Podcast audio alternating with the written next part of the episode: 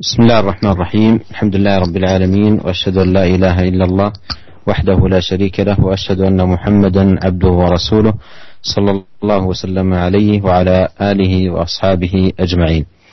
أما بعد قال الإمام النووي رحمه الله تعالى في كتابه رياض الصالحين باب الحث على الازدياد من الخير في أواخر العمر. هذه الترجمة عقدها رحمه الله تعالى لبيان الحث على الخير والأعمال الصالحة في أواخر عمر آه، الإنسان ليكون العبد بامتداد عمره والفسحة في أجله مزدادا في آه، طاعة الله وعبادة الله عز وجل. وما يقرب إلى الله سبحانه وتعالى فيكون بازدياد العمر يزداد العمل وتزداد الطاعه والقربه إلى الله سبحانه وتعالى. Bismillahirrahmanirrahim. Alhamdulillah segala puji dan syukur kita panjatkan kehadirat Allah Subhanahu wa taala. Salawat dan salam semoga senantiasa tercurahkan kepada suri teladan kita junjungan kita Nabi Muhammad sallallahu alaihi wasallam Para pendengar Radio Roja di mana pun Anda berada yang dirahmati oleh Allah Subhanahu Wa Taala, kita telah sampai kepada bab uh, yang ke-12 di mana Al Imam Nawawi rahimahullah berkata, Babun al-hathu al izdiyadi min al-khair fi awakhiril umur. Bab tentang uh, anjuran untuk memperbanyak amal, memperbanyak kebajikan di akhir-akhir daripada umur seseorang. Uh, judul bab ini dibuat oleh Al Imam Nawawi rahimahullah untuk menjelaskan tentang anjuran untuk berbuat kebajikan dan berbuat amalan soleh, terutama tatkala di akhir penghujung umur seseorang. Agar seorang hamba ya, tatkala selama dia masih diberi kesempatan hidup oleh Allah Subhanahu wa taala, dia masih dipanjangkan ajalnya oleh Allah Subhanahu wa taala, maka dia beramal soleh. Semakin panjang umurnya, maka semakin panjang pula, semakin banyak pula amalan kebajikan yang dia lakukan ya semakin banyak dia melakukan ketaatan dan dia semakin mendekatkan dirinya kepada Allah Subhanahu wa taala. Dengan demikian uh, semakin bertambah umurnya, semakin banyak pula atau semakin bertambah pula amalan soleh yang dia lakukan. أورد رحمه الله تعالى قول الله عز وجل أولم نعمركم ما يتذكر فيه من تذكر وجاءكم النذير قال قال ابن عباس والمحققون معناه أولم نعمركم ستين سنة. ويؤيده الحديث الذي سنذكره إن شاء الله تعالى. وقيل معناه ثمانية عشرة سنة. وقيل أربعين سنة. قاله الحسن والكلبي ومسروق. ونقل عن ابن عباس أيضا. ونقلوا أن أهل المدينة كانوا إذا بلغ أحدهم أربعين سنة تفرغ العبادة. وقيل هو البلوغ أي بلوغ الأشد. وقوله تعالى وجاءكم النذير قال ابن عباس والجمهور هو النبي صلى الله عليه وسلم وقيل الشيب. قاله عكرمة وابن عيينة وغيرهما والله أعلم. هذه الآية الكريمة من سورة فاطر آه، أوردها المؤلف رحمه الله تعالى شاهدا للحث على الازدياد من الخير في أواخر العمر وأن من عمره الله عز وجل وامتد به آه، العمر. وفي آه، ما ذكره المصنف في قول المحققين ومنهم ابن عباس رضي الله عنهما معناه أولم نعمركم ستين سنة. وأيد ذلك بالحديث الذي سيسوقه رحمه الله تعالى. فالشاهد أن من أمد الله سبحانه وتعالى في عمره وفسح في أجله فينبغي أن يغنم هذا الامتداد في العمر والفسحة في الأجل ليزداد من العبادة والذكر والدعاء والإقبال على الله. وإذا جاءه النذير وفي قول جماعة من المفسرين في معنى وجاءكم النذير أي الشيب إذا ظهر الشيب وتكاثر الشيب هذا أيضا إنذار بدنو الأجل. فينبغي في الاستكثار من العمل والازدياد من الطاعة والقربة إلى الله سبحانه وتعالى ليكون كل امتداد في عمره وفسحة في أجله زيادة له في طاعته لربه وتقربه لمولاه. Para pendengar yang dirahmati oleh Allah Subhanahu wa taala, Al-Imam Nawawi rahimahullah kemudian membuka bab ini dengan membawa firman Allah Subhanahu wa taala dalam surat Fatir ayat ke-37 di mana Allah Subhanahu wa taala berfirman, "Awalam nu'ammirkum ma yatadzakkaru fihi man tadzakkara wa ja'akumun nadhir." Bukankah kami telah memanjangkan umur kalian yang di mana uh, dipanjangkan umur tersebut orang yang mengingat akan teringat dan telah datang kepada kalian pemberi peringatan. Ibnu Abbas dan para muhaqqiqun berkata tentang ayat ini, ma'nahu awalam nu'ammirkum siti nasanah. Artinya, bukankah kami telah memanjangkan umur kalian sampai 60 tahun? Kata Imam Nawawi rahimahullah, wa yu'ayyiduhu al-hadithul ladzi sanadhkuruhu insyaallah taala. Dan pendapat ini dikuatkan dengan hadis yang akan disebutkan oleh Al-Imam Nawawi rahimahullah bahwa yang dimaksud dengan Allah Subhanahu wa taala kami telah panjangkan umur kalian artinya kami telah memberikan umur kalian hingga 60 tahun. Wakila dan ada pendapat lain yang mengatakan bahwasanya maksudnya di sini adalah 18 tahun. Tatkala Allah mengatakan awalam nu'ammirkum, bukankah kami telah memanjangkan umur kalian yaitu kalian telah sampai 18 tahun. Pendapat yang lain juga mengatakan umur kalian telah mencapai 40 tahun. Bukankah kami telah panjangkan umur kalian sampai 40 tahun? Dan ini pendapat yang dipilih oleh Al-Hasan dan Al-Kalbi dan Masruq dan juga dinukilkan dari Ibnu Abbas radhiyallahu taala anhuma. Dan mereka juga menukilkan bahwasanya penduduk Madinah, ya, penduduk Madinah, penduduk kota Madinah Al-Munawwarah, jika mereka salah seorang dari mereka telah mencapai umur 40 tahun, maka mereka konsentrasi untuk ibadah. Ya, mereka mengkhususkan diri untuk banyak beribadah kepada Allah Subhanahu wa taala. Dan ada yang mengatakan bahwasanya uh, di, makna dari nu'ammirukum kami telah memanjangkan umur kalian itu telah jika kalian telah mencapai kedewasaan yang sempurna. Kemudian firman Allah Subhanahu wa taala, "Wa ja'akumun nadhir" dan telah datang kepada kalian pemberi peringatan. Ibnu Abbas dan jumhur uh, dan jumhur ulama mengatakan bahwasanya yang dimaksud dengan pemberi peringatan adalah Nabi Shallallahu alaihi wasallam. Artinya bukankah kami telah memanjangkan umur kalian dan telah datang kepada kalian pemberi peringatan yaitu Nabi Shallallahu alaihi wasallam. Dan mendapat yang lain mengatakan pemberi peringatan adalah asyib yaitu uban yang ada di rambut. Dan ini pendapat Ikrimah dan Ibnu Uyainah dan selain mereka berdua wallahu alam. Para pendengar yang dirahmati oleh Allah Subhanahu wa taala, uh, ayat ini ya dibawakan oleh Al-Imam Nawawi rahimahullah ya, untuk mengingatkan atau untuk memperkuat judul bab yang beliau bawa.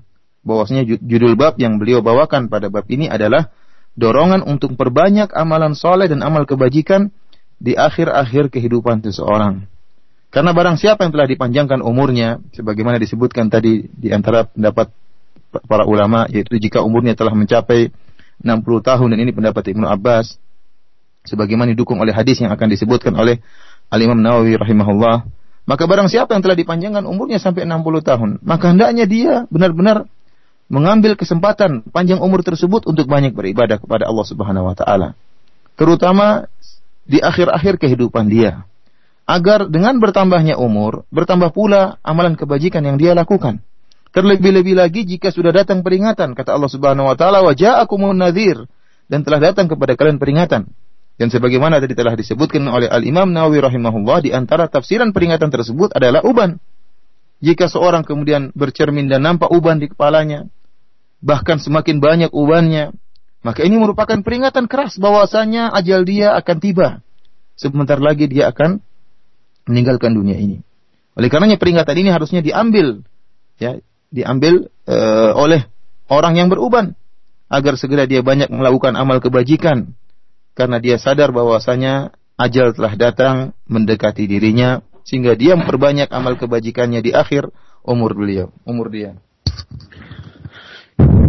ثم أورد المؤلف رحمه الله تعالى حديث أبي هريرة عن النبي صلى الله عليه وسلم قال أعذر الله إلى امرئ أخر أجله حتى بلغ ستين سنة.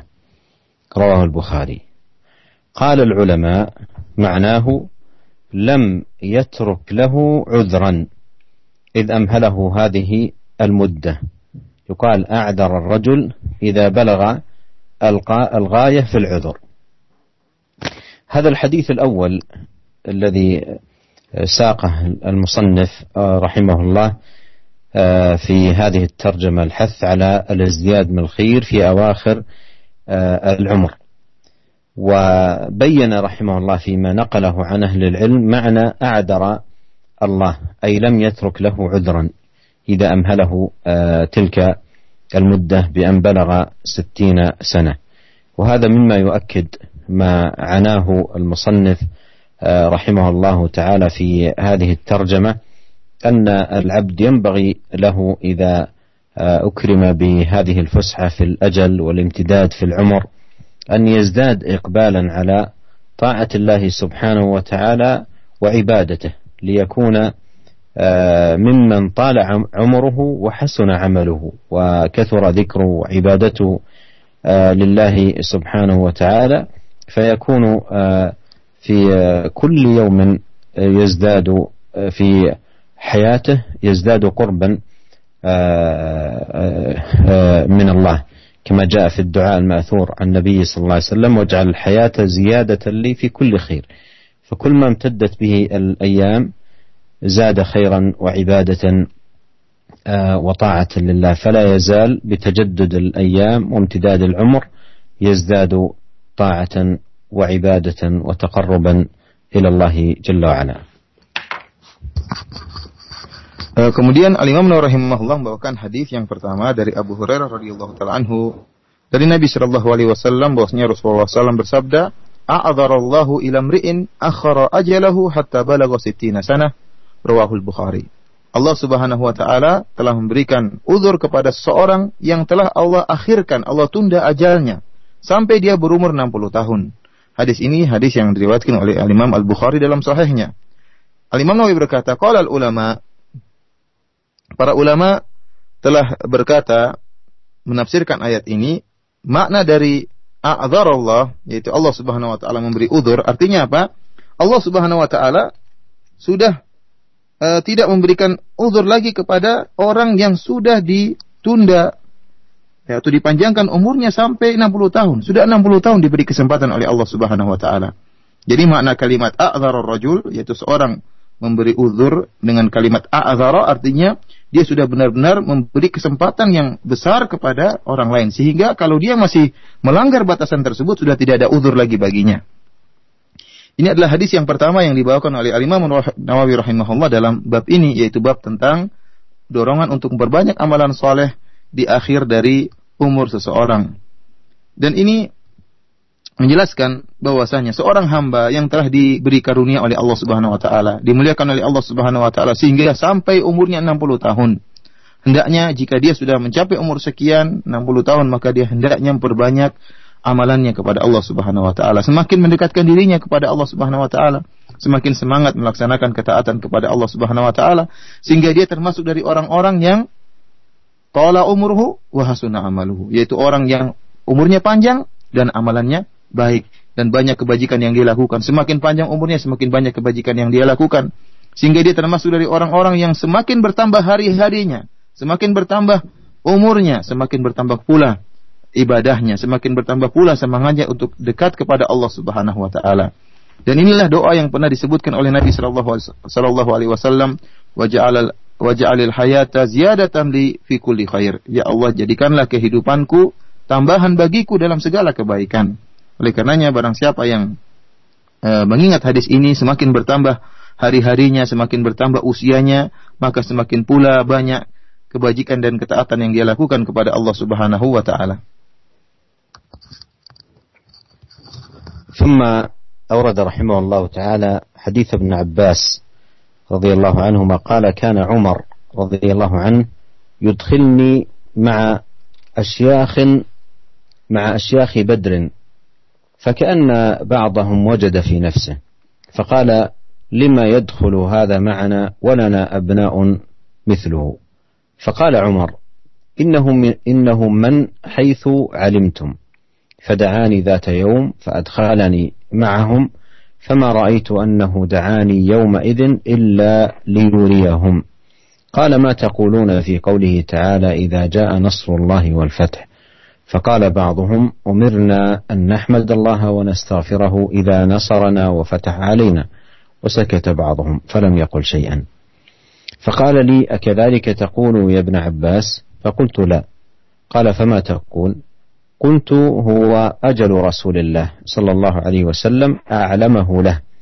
قال إذا جاء نصر الله والفتح وذلك علامة أجلك فسبح بحمد ربك واستغفر إنه كان توابا. فقال عمر ما أعلم منها إلا ما تقول رواه البخاري.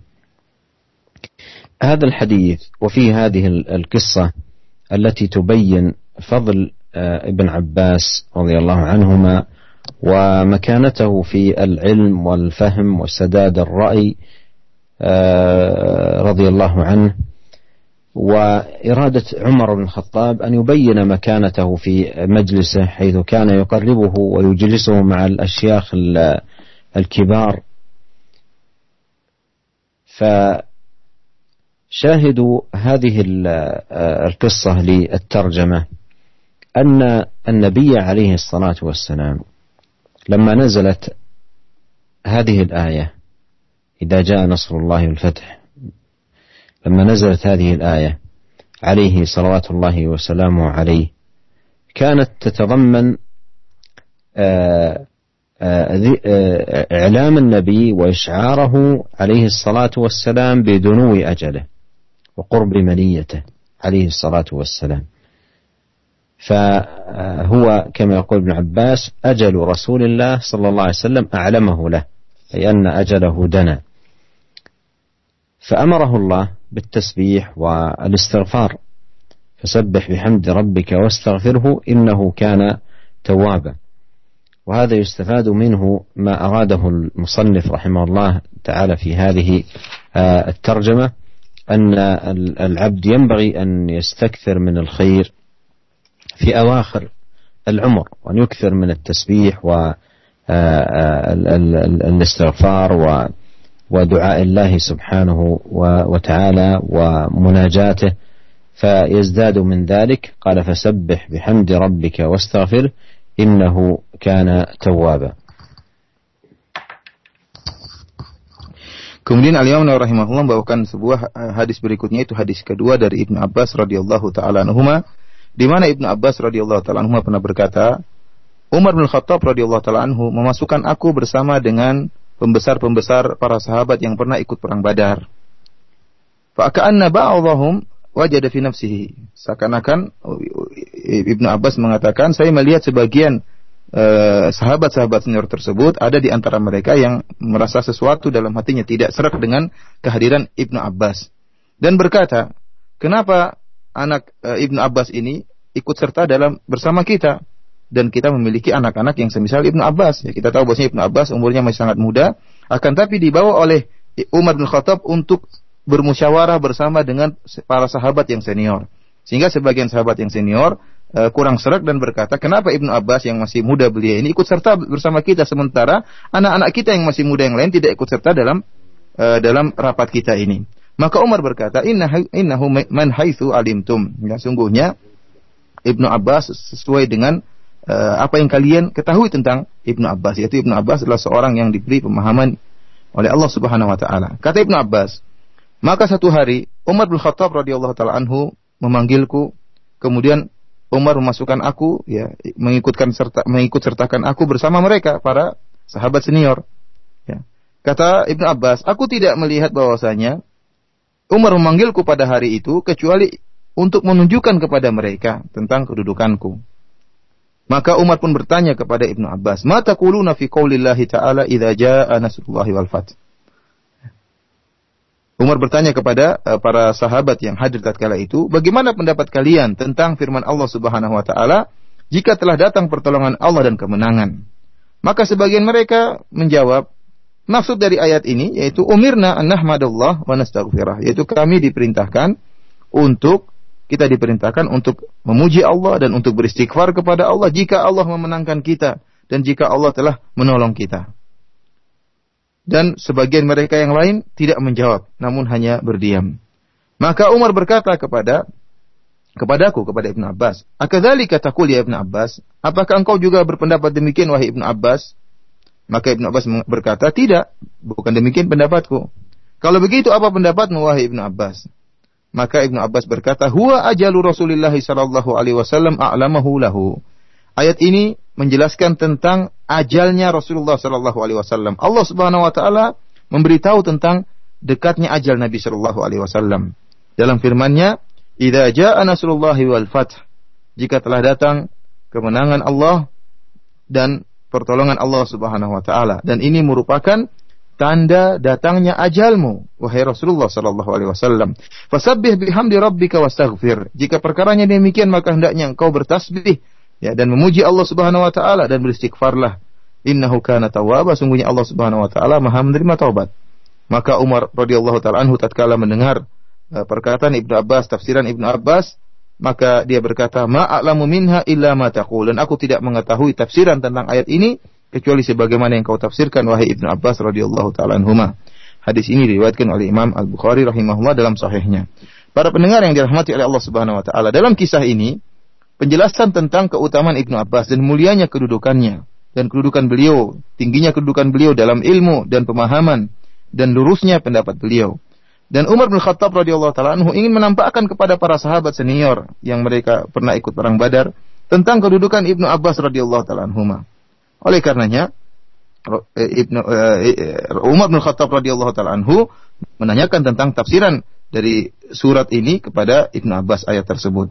Yang jadi perhatian kita dalam uh, kisah ini itu tatkala turun firman Allah Subhanahu wa taala idza jaa nasrullahi wal fath ya ini tatkala turun kepada Nabi Shallallahu Alaihi Wasallam, maka ayat ini mengandung pemberitahuan kepada Nabi bahwasanya ajal beliau sudah dekat. Sebentar lagi Allah akan memanggilnya. Sebentar lagi dia akan meninggalkan dunia.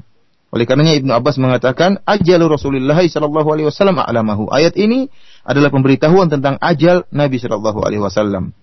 Artinya Nabi Shallallahu Alaihi Wasallam akan meninggal dunia. Oleh karenanya apa yang dilakukan? Allah memerintahkan Nabi Shallallahu Alaihi Wasallam yang ajalnya sudah dekat untuk bertasbih kepada Allah.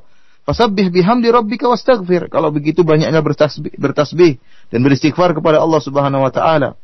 Oleh karenanya kita ambil faedah dari kisah ini barang siapa yang ajalnya sudah dekat, maka hendaknya dia memperbanyak amalan soleh kepada Allah. Dia memperbanyak istighfar kepada Allah Subhanahu wa taala, dia memperbanyak tasbih kepada Allah Subhanahu wa taala sehingga dengan bertambah umurnya bertambah pula amalan kebajikannya di sisi Allah Subhanahu wa taala.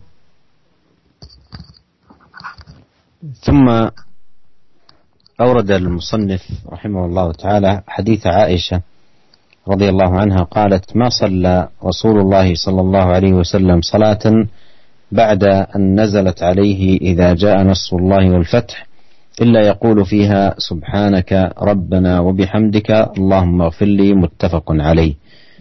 وفي رواية في الصحيحين عنها رضي الله عنها كان رسول الله صلى الله عليه وسلم يكثر أن يقول في ركوعه وسجوده سبحانك اللهم ربنا وبحمدك اللهم اغفر لي يتأول القرآن. معنى يتأول القرآن أن يعمل ما أمر به في القرآن في قوله تعالى فسبح بحمد ربك واستغفر وفي رواية لمسلم كان رسول الله صلى الله عليه وسلم يكثر أن يقول قبل أن يموت سبحانك اللهم وبحمدك أستغفرك وأتوب إليك. قالت عائشة قلت يا رسول الله ما هذه الكلمات التي أراك أحدثتها تقولها؟ قال جعلت جعلت لي علامة في أمتي. إذا رأيتها قلتها. إذا جاء نصر الله والفتح إلى آخر السورة. وفي رواية له كان رسول الله صلى الله عليه وسلم يكثر من قول سبحان الله وبحمده استغفر الله وأتوب إليه. قالت قلت يا رسول الله أراك تكثر من قول سبحان الله وبحمده أستغفر الله وأتوب إليه؟ فقال أخبرني ربي أني سأرى علامة في أمتي فإذا رأيتها أكثرت من قول سبحان الله وبحمده أستغفر الله وأتوب إليه فقد رأيتها. إذا جاء نصر الله الفتح ورأيت الناس يدخل أي فتح مكة ورأيت الناس يدخلون في دين الله أفواجا فسبح بحمد ربك واستغفره إنه كان توابا. وهذا أيها المستمعون نظير ما تقدم في حديث ابن عباس وفيه شاهد لهذه الترجمة الحث على الازدياد من الخير في أواخر العمر. ونبينا عليه الصلاة والسلام كما جاء في هذا الحديث كان يكثر أن يقول قبل أن يموت سبحانك اللهم وبحمدك أستغفرك وأتوب إليك. وهكذا ينبغي آه، على كل من آه، أمد الله سبحانه وتعالى في عمره أن يكثر من آه، الدعاء والإستغفار والذكر. وهذا الذي أيضا كان نبينا عليه الصلاة والسلام يكثر منه. سبحانك اللهم وبحمدك أستغفرك وأتوب إليك. Para pendengar yang dirahmati oleh Allah Subhanahu wa taala, kemudian Imam Nawawi rahimahullah membawakan hadis yang ketiga yang semakna dengan hadis sebelumnya dari Aisyah radhiyallahu taala anha. Beliau mengatakan, "Tidaklah Rasulullah sallallahu alaihi wasallam salat setelah turun firman Allah Subhanahu wa taala, "Idza jaa nasrullahi wal fath" jika telah datang kemenangan Allah dan pertolongan Allah, kecuali Nabi sallallahu alaihi wasallam membaca dalam salatnya, "Subhanaka rabbana wa bihamdika Allahumma ghfirli." Yang maha suci Allah, Rabb kami, dan dengan pujianmu, Ya Allah ampunilah aku. Ya. Hadis ini mutafakun alaih diriwayatkan Imam Bukhari dan Imam Muslim. Dalam riwayat yang lain dalam Sahihain ya, dari Aisyah pula bahwasanya Rasulullah SAW memperbanyak membaca dalam rukuknya dan sujudnya. Subhanakallahumma rabbana wa bihamdika Allahumma ghfirli. Yata'awwalul Quran. Nabi sallallahu alaihi wasallam dalam rukuk dan sujudnya setelah turun firman Allah, "Idza ja'a nasrullahi wal fath." Jika tatkala uh, ajal beliau sudah dekat, beliau memperbanyak doa ini, subhanakallahumma rabbana wa bihamdika Allahumma gfirli. Beliau banyak bertasbih dan banyak beristighfar tatkala kapan? Tatkala ruku dan tatkala sujud. Kata Aisyah ya ta'awwalul Quran. Beliau mentakwil Al-Quran artinya apa? Beliau mengerjakan apa yang diperintahkan, apa yang beliau diperintahkan dalam Al-Quran. Karena Allah mengatakan dalam Al-Quran, Fasabbih bihamdi rabbika wastaghfir. Hendaknya engkau bertasbih dengan memuji Rabbmu dan beristighfarlah. Oleh karenanya ini di, di, diamalkan oleh Nabi, dikerjakan oleh Nabi dalam rukuk dan sujudnya. Beliau bertasbih kepada Allah dan beristighfar kepada Allah dalam rukuk dan sujudnya dengan doa beliau subhanaka rabbana subhanakallahumma rabbana wa bihamdika Allahumma gfirli. Dalam riwayat yang lain dalam Sahih Muslim, Rasulullah Shallallahu Alaihi Wasallam memperbanyak membaca sebelum meninggalnya beliau membaca doa berikut Subhanakallahumma wa bihamdika astaghfiruka wa atubu ilaik. Ini beliau sering baca. Subhanakallahumma wa bihamdika astaghfiruka wa atubu ilaik. Aisyah melihat Nabi SAW memperbanyak membaca doa ini. Maka Aisyah berkata kepada Nabi SAW, Ya Rasulullah, ma hadil kalimat allati araka ahdathaha taqulaha. Wahai Rasulullah, doa apa ini? Aku lihat engkau ya memper, baru mengucapkan doa ini. Kata Nabi sallallahu alaihi wasallam, "Ju'ilat li alamatun fi ummati, idza ra'aituha qultuha idza jaa nasrullahi wal fath ila akhir surah. Kata Nabi SAW, telah dinampakkan bagiku, aku telah dijadikan bagiku sebuah tanda pada umatku. Jika aku melihat tanda tersebut, ya, maka aku mengucapkan doa ini. Tanda tersebut apa? Yaitu kemenangan. Idza jaa nasrullahi wal fath. Jika telah datang pertolongan Allah dan kemenangan, itu kemenangan pada umat Rasulullah SAW sampai akhir dari surat ini. Itulah alamat yang Allah jadikan bagi Nabi. Jika Nabi telah melihat alamat tersebut, tanda tersebut, maka Nabi SAW pun berbanyak tasbih kepada Allah dan istighfar dan bertobat kepada Allah. Dalam riwayat yang lain, Rasulullah SAW yukfir min qaul, Rasulullah SAW berbanyak doa, Subhanallahi wa bihamdihi astaghfirullah wa atubu ilaih. Subhanallahi wa bihamdihi astaghfirullah wa atubu ilaih. Maka Aisyah berkata, "Wahai Rasulullah, aku lihat engkau banyak mengucapkan subhanallah bihamdihi astaghfirullah wa atubu ilaih. Maka apa kata Nabi sallallahu alaihi wasallam? Rabbi, Robku telah mengabarkan kepadaku bahwasanya aku akan melihat sebuah alamat, sebuah tanda pada umatku. Dan jika aku melihat tanda tersebut, maka aku akan perbanyak doa subhanallah bihamdihi astaghfirullah wa atubu ilaih. Dan aku sekarang telah melihat tanda tersebut. Tanda, tanda tersebut yaitu idza jaa nasrullahi wal fath yaitu kemenangan yang Allah berikan kepada umat Islam yaitu dengan penaklukan kota Mekah Fathu Makkah. Wa ra'aitan nasa yadkhuluna fi dinillahi afwaja fasabbih bihamdi rabbika wastaghfirhu innahu kana tawwaba. Dan jika engkau telah melihat orang-orang berbondong-bondong masuk dalam agama Allah Subhanahu wa taala, maka hendaknya engkau bertasbih dengan muji Rabbmu dan beristighfarlah, sungguhnya Allah Subhanahu wa taala Maha menerima taubat. Para pendengar yang dirahmati oleh Allah Subhanahu wa taala, uh, hadis yang panjang ini semisal dengan hadis sebelumnya dari Ibnu Abbas radhiyallahu taala anhuma bahwasanya surat uh, surat atau firman Allah idza jaa nasrullah ya uh, itu menandakan tentang dekatnya ajal Nabi Shallallahu Alaihi Wasallam bahwasanya Nabi Shallallahu Alaihi Wasallam akan meninggal dunia oleh karenanya Nabi Shallallahu Alaihi Wasallam memperbanyak istighfar dan, dan banyak tasbih kepada Allah Subhanahu wa taala, memperbanyak taubat kepada Allah Subhanahu wa taala di akhir umur beliau. Oleh karenanya uh, ini merupakan isyarat bagi kita untuk berbanyak amalan soleh, berbanyak istighfar, ber bertobat kepada Allah jika kita telah sadar bahwasanya umur kita sudah lanjut sehingga semakin banyak kita beramal di akhir umur kita, semakin banyak pula uh, semakin tinggi pula kedudukan kita di sisi Allah Subhanahu wa taala. Semakin bertambah umur kita, semakin kita perbanyak amalan kebajikan kita dan ketaatan kepada Allah Subhanahu wa taala. ثم أورد رحمه الله حديث أنس رضي الله عنه قال إن الله عز وجل تابع الوحي على رسوله صلى الله عليه وسلم قبل وفاته حتى توفي أكثر ما كان الوحي آه، متفق عليه. وقوله تابع الوحي آه، كثر أي, أي كثر إنزاله على النبي صلى الله عليه وسلم عند قرب وفاته ودنو أجله عليه الصلاة والسلام. حتى توفي أكثر ما كان آه، الوحي. وهذا فيه كثرة نزول الوحي في آخر حياة النبي عليه الصلاة والسلام. وأن هذه الكثرة دليل على آه، قرب أجله عليه الصلاة والسلام. وفي هذا الوحي وتتابعه اتمام النعمة على هذه آه، الأمة أمة آه، الإسلام. وأيضا بقاء هذا الوحي محفوظا كتاب الله وسنة نبيه عليه الصلاة والسلام. آه، وفي هذا الوحي سعادة الأمة وفلاحها وعزها في الدنيا والآخرة. وشاهد الحديث للترجمة الإكثار من الخير والأعمال آه، الصالحة آه، عند عندما يكرم الله سبحانه وتعالى العبد بالفسحة في الأجل والطول في العمر.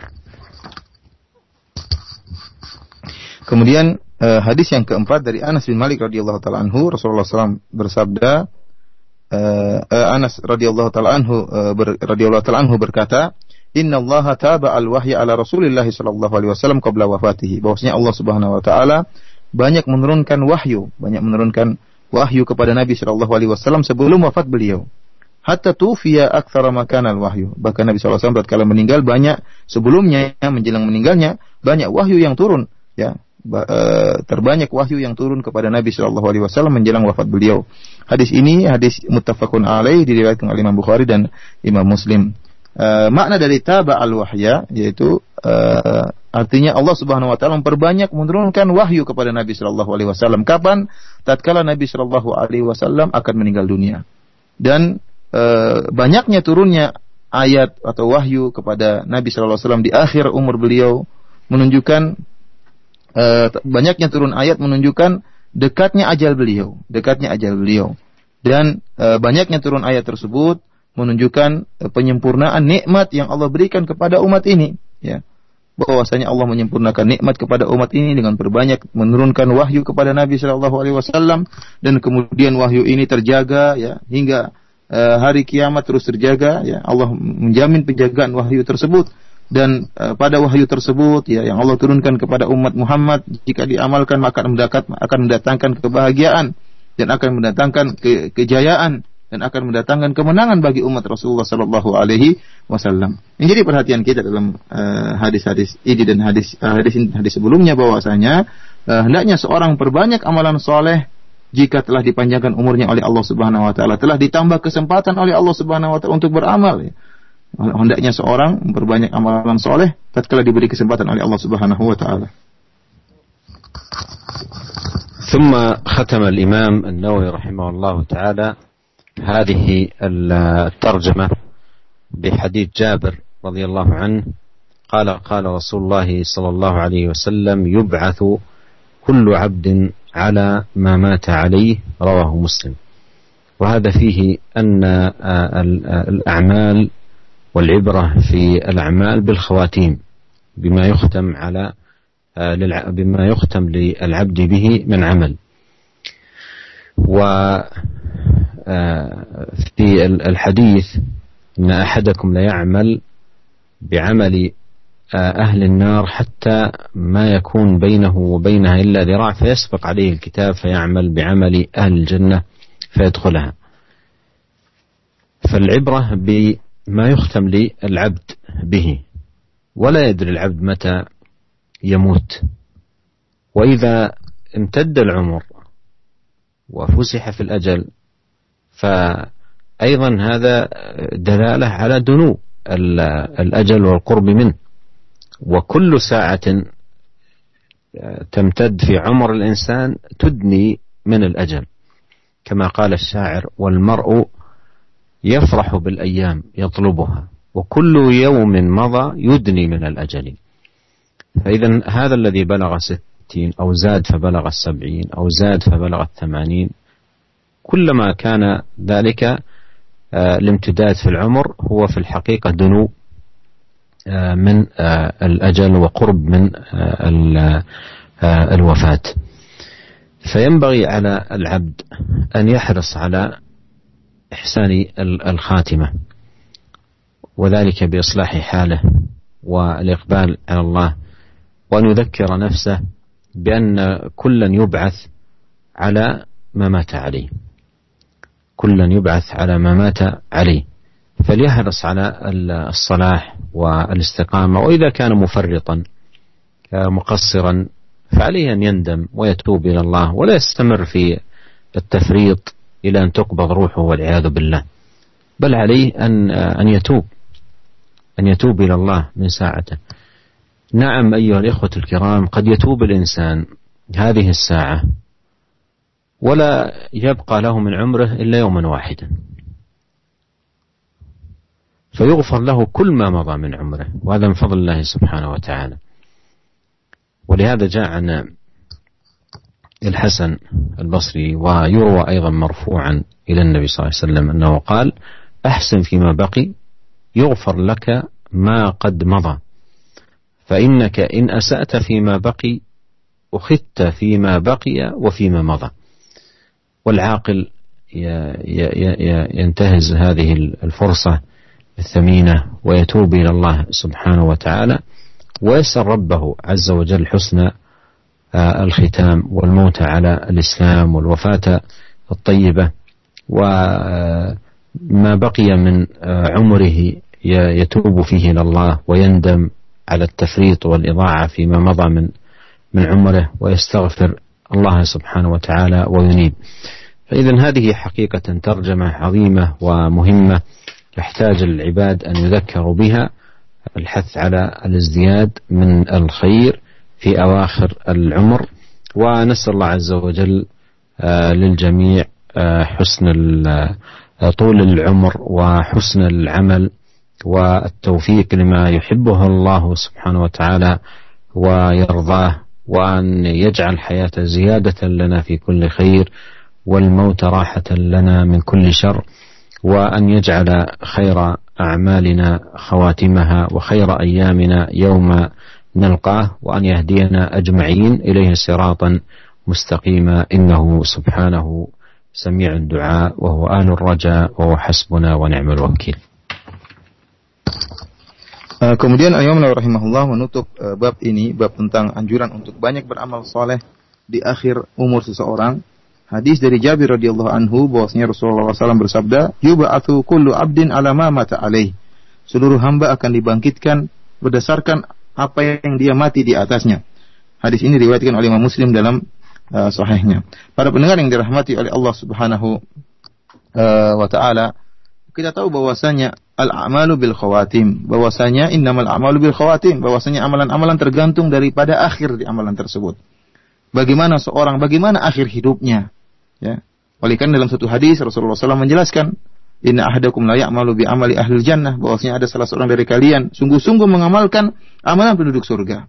Ya, sampai-sampai jarak dia antara dia dengan surga hanyalah tinggal sedepa atau tinggal uh, sedikit dia akan masuk surga. Akan tetapi dia didahului oleh uh, kitab, oleh takdir, maka di akhir hidupnya kemudian dia beramal dengan amalan ahli neraka, bermaksiat kepada Allah Subhanahu wa taala. Padahal sebelumnya dia beramal saleh.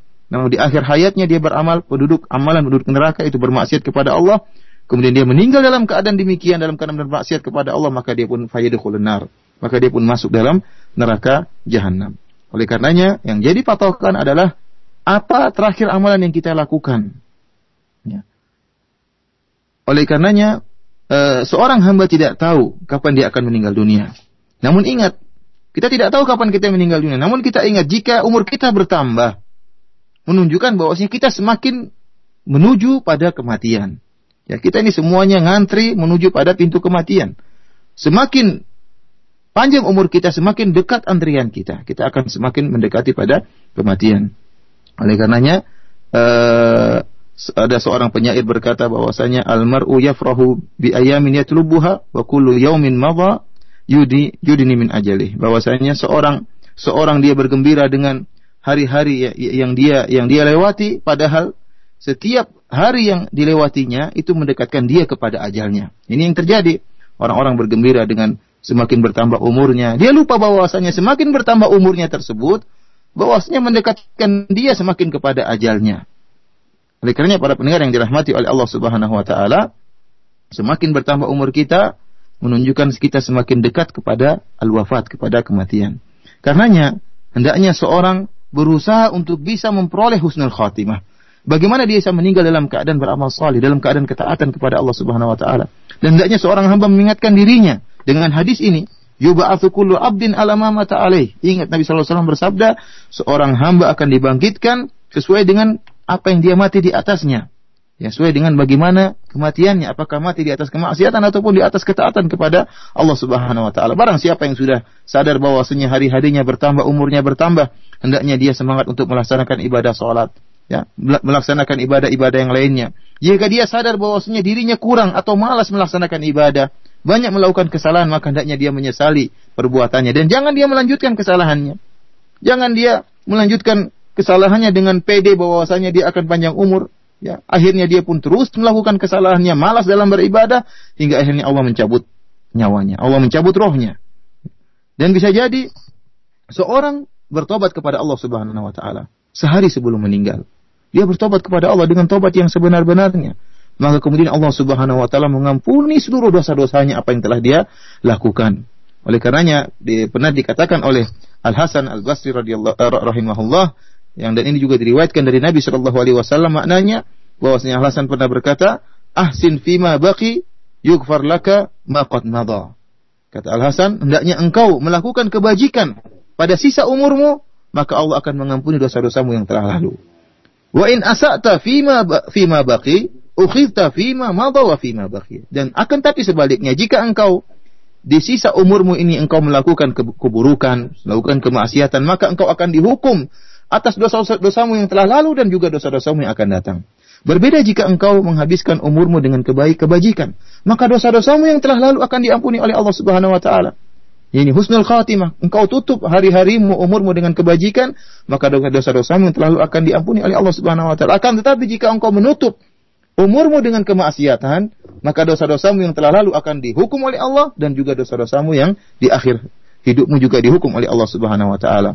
Oleh karenanya kita mohon kepada Allah Subhanahu wa taala agar dimudahkan bagi kita untuk memperoleh husnul khatimah dan agar Allah Subhanahu wa taala ya menjadikan kita memenuhi hari-hari kita, umur kita dengan penyesalan dan bertobat kepada Allah Subhanahu wa taala dan beristighfar kepada Allah Subhanahu wa taala. Sungguhnya bab yang sedang kita bahas ini merupakan bab yang sangat agung. Yang mengingatkan kita bahwasanya kita ini semua akan kembali kepada Allah Subhanahu wa taala dan umur kita di akhir umur kita hendaknya kita gunakan kesempatan untuk banyak beramal kepada Allah Subhanahu wa taala. Oleh karenanya kita berdoa kepada Allah Subhanahu wa taala, semoga Allah memanjangkan umur kita dengan diisi dengan amalan soleh dan beri taufik kepada kita dan menjadikan segala kehidupan kita tambahan umur kita juga bertambah dalam kebaikan dan uh, kebajikan dan menjadikan kematian kita sebagai bentuk peristirahatan dari bentuk-bentuk keburukan kepada Allah Subhanahu wa taala dan agar Allah Subhanahu wa taala menjadikan amalan kita yang terbaik adalah amal di akhir hidup kita dan Allah Subhanahu wa taala menjadikan hari kita yang terbaik adalah hari di mana kita bertemu dengan Allah Subhanahu wa taala pada hari kiamat kelak. Demikian saja para pendengar yang dirahmati oleh Allah Subhanahu wa taala kajian kita pada hari ini. Selanjutnya anda kembalikan kepada akhi Ihsan. Jazakallah khair mengucapkan kepada Fadilat Syekh Abdul Razak dan Ustaz Abu Abdul Musin Firanda. Kami berikan kesempatan untuk selanjutnya ada beberapa pertanyaan yang sudah masuk melalui pesan singkat akan kami angkat sebagiannya. Di antaranya Assalamualaikum warahmatullahi wabarakatuh ya Syekh. Apakah benar pendapat yang kita sering dengarkan di masyarakat atau di kalangan kita ketika seseorang yang mencapai usia 40 tahun apabila dia baik maka akan Allah mudahkan untuk selanjutnya berbuat kebaikan dan apabila dia buruk pada usia tersebut maka dan dia tidak bertaubat maka Allah akan sulitkan untuk kembali kepada kebaikan dan uh, benarkah sifat buruk yang berada di usia lebih dari 40 tahun itu akan sulit berubah kecuali uh, dengan dakwah? Dan bagaimanakah tarikat dakwah kepada mereka? Ustaz jazakallah khair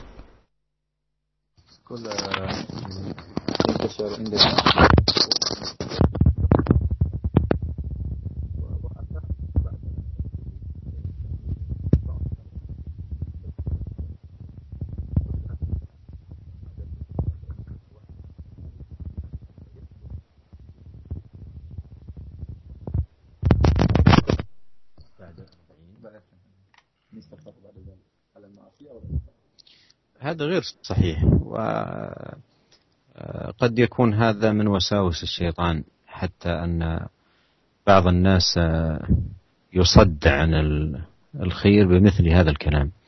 وباب التوبة مفتوح لكل العباد في أي مرحلة من العمر. ومن الناس من يوفق في آه،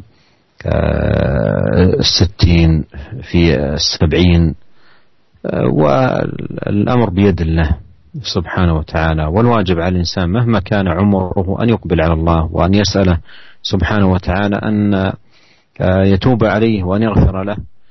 وقد سمعت قبل وقت ليس بطويل أن آه، أحد الأشخاص أخبرني عن جدته.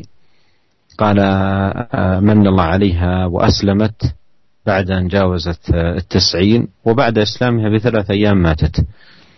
فالأمر لله من قبل ومن بعد.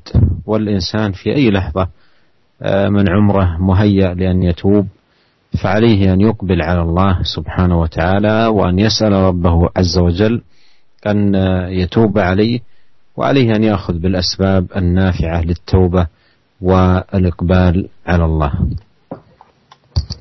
Uh, saya menjelaskan bahwasanya persangkaan uh, sebagian orang yang menyatakan kalau orang sudah berumur 40 tahun kemudian baik dia akan bertahan kebaikannya atau jika seorang sudah berumur 40 tahun kemudian uh, buruk kondisinya maka sulit akan dirubah ya kondisinya. Saya mengatakan bahwasanya pemahaman seperti ini adalah pemahaman yang yang kurang tepat ya. Bahkan ini bisa jadi merupakan was-was dari dari syaitan yang terkadang bisa menghalangi seorang ya untuk kembali kepada Allah Subhanahu wa taala ya. Uh, Orang tatkala uh, mendengar bahwasanya kalau sudah 40 tahun sulit untuk bertobat, kemudian dia mendapati dirinya tatkala berumur 40 tahun dia bergelimang dengan kemaksiatan dia mengatakan saya sudah 40 tahun lewat untuk apa saya bertobat lagi karena dia sudah pasrah tatkala mendengar dia sudah down dirinya tatkala mendengar uh, pendapat seperti itu. Syekh mengatakan bahwasanya sebagian orang ada yang diberi taufik oleh Allah Subhanahu wa taala tatkala umurnya 60 tahun. Ada yang mendapatkan taufik hidayah dari Allah tatkala umurnya 70 tahun. Seluruh perkaranya di tangan Allah Subhanahu wa taala. Oleh karena yang wajib bagi seorang ya, jika dia uh, merasa dirinya kurang, hendaknya dia segera bertobat kepada Allah Subhanahu wa taala. Dia telah melihat dirinya mencapai masa usia lanjut dan merasa dirinya bersalah, hendaknya dia kembali kepada Allah dan bertobat kepada Allah Subhanahu wa taala.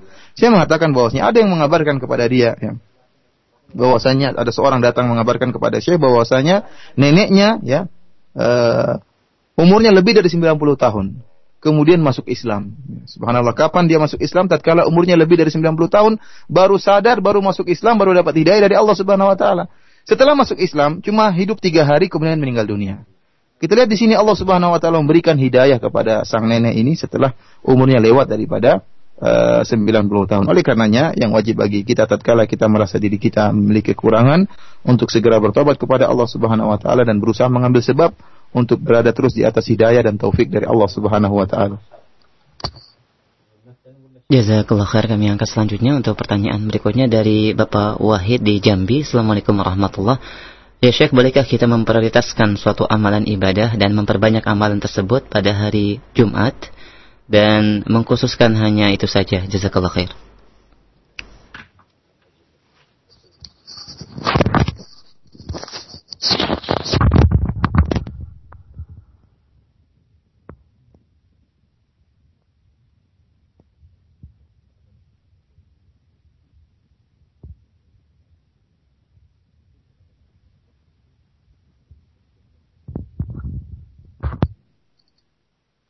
القاعدة في هذا الباب أن تخصيص بدون دليل تشريع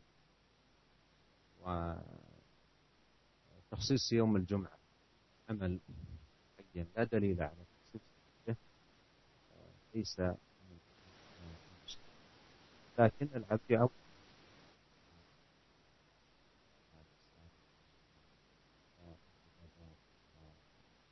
خير العمل وجاهد نفسه عمل على عادة ومجاهد نفس Uh, saya menjelaskan bahwasanya mengkhususkan sesuatu tanpa dalil kan pembuatan syariat. Allah tidak mengkhususkan khususkan benar ada seorang yang mengkhususkan amalan tertentu, mengkhususkan sesuatu tanpa dalil untuk mengkhususkan, maka itu berarti pembuat uh, pembuatan syariat Uh, saya ulangi bahwasanya ada kaidah yang menyebutkan uh, pengkhususan tanpa dalil itu merupakan pembuatan syariat. Tatkala Allah dan Rasulnya tidak mengkhususkan sesuatu, kemudian kita khususkan, maka uh, itu merupakan pembuatan syariat. Dan bukanlah merupakan amalan disyariatkan pengkhususan sesuatu yang tidak yang tanpa dalil. Akan tapi seorang hamba hendaknya berusaha membiasakan dirinya untuk melakukan amalan-amalan soleh. Meskipun sedikit akan tapi dia biasakan untuk melakukan amalan-amalan soleh tersebut. Karena Nabi SAW bersabda khairul khairul a'mal adwamuha wa inqal. Bahwasanya sebaik-baik amalan yaitu yang paling berkesinambungan, yang paling kontinu meskipun sedikit ya. Baik, jazakallah atas pertanyaan dan ini merupakan pertanyaan terakhir kami. Rajin Fadilatul Kamal Ikhtitam.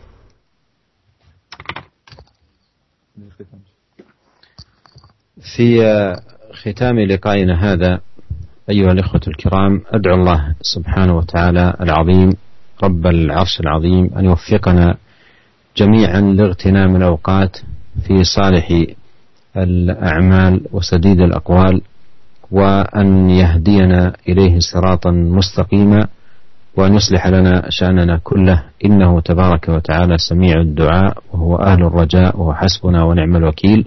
صلى الله وسلم على عبده ورسوله نبينا محمد وآله وصحبه أجمعين. والسلام عليكم ورحمة الله وبركاته. السلام ورحمة الله وبركاته.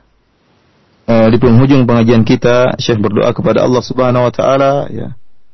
Allah yang maha agung yang menguasai uh, arsy yang sangat agung ya agar Allah Subhanahu wa taala senantiasa memberikan taufiknya kepada kita semua untuk bisa Eh, memanfaatkan waktu-waktu kita dalam beribadah kepada Allah Subhanahu wa taala, dalam beramal soleh dan untuk memperbaiki urusan-urusan kita. Sungguhnya Allah Subhanahu wa taala ya tempat kita berharap dan dia Maha mendengar lagi Maha mengabulkan permintaan hamba-hambanya. Demikian saja wabillahi taufik wal hidayah. Assalamualaikum warahmatullahi wabarakatuh.